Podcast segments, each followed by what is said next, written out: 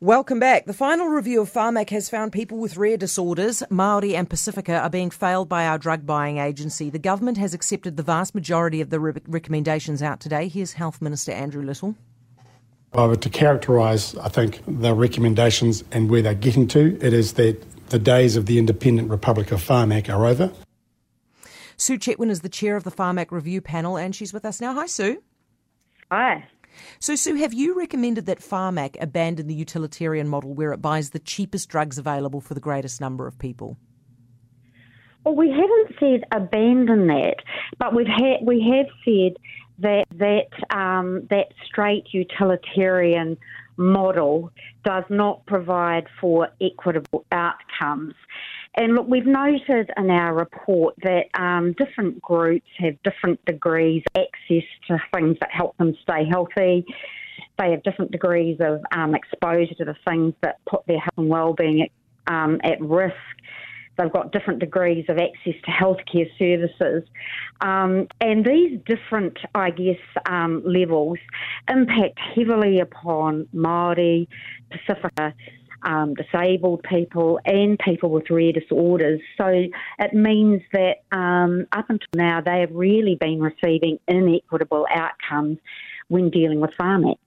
So, how would this work? Would Pharmac look at diseases that are prevalent amongst these particular priority groups, Maori, Pacifica, and disabled people, and and what these people need for these prevalent diseases, and then redirect some money towards that? Well, I suppose, you know, simplistically, that's what they would do. What they do now when they um, consider what drugs they're going to um, to fund and for whom they use this, um, you know, they use a cost benefit analysis. They also include in that what they call factors for consideration, and that's um, and they, that, that's where they look at need, health benefit, cost and savings, and suitability. And need is where you would look at, say, um, at, at, equity. But what we found in our um, report was that um, we, we we looked at some case studies where we tried to see how these factors had been applied. And what we found was that they were, um, it was hard to tell how they were pl- applied, when they were applied, even if they were applied. So, um, so there was inconsistencies there, and then there was inconsistencies of outcome.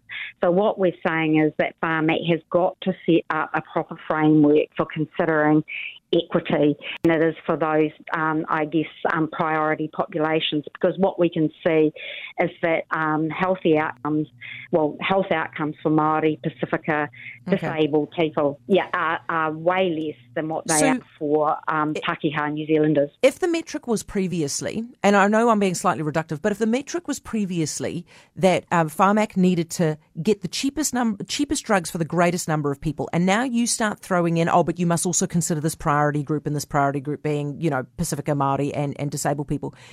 And they're no longer considering simply trying to get the greatest number of drugs for the greatest number of people. What you're asking them to do is actually start to reduce the number of people who have access to drugs. Well, I mean, I, I just completely disagree with that. What but that is exactly what you're doing because if it's no longer for the greatest number of people, then it's for a smaller number of people.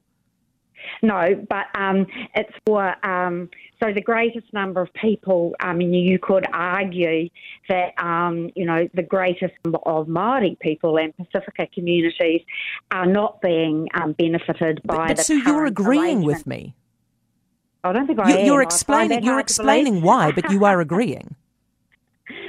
Well, I, I, think that's a very simplistic way of looking at things. And I mean, if you look at the whole health system, the whole health system, the reason why we have subsidised health is to um, ensure that the whole population um, um, uh, uh, uh, benefits from it. So okay. where you've Sue, got particular sectors who are not benefiting, then you have to look at.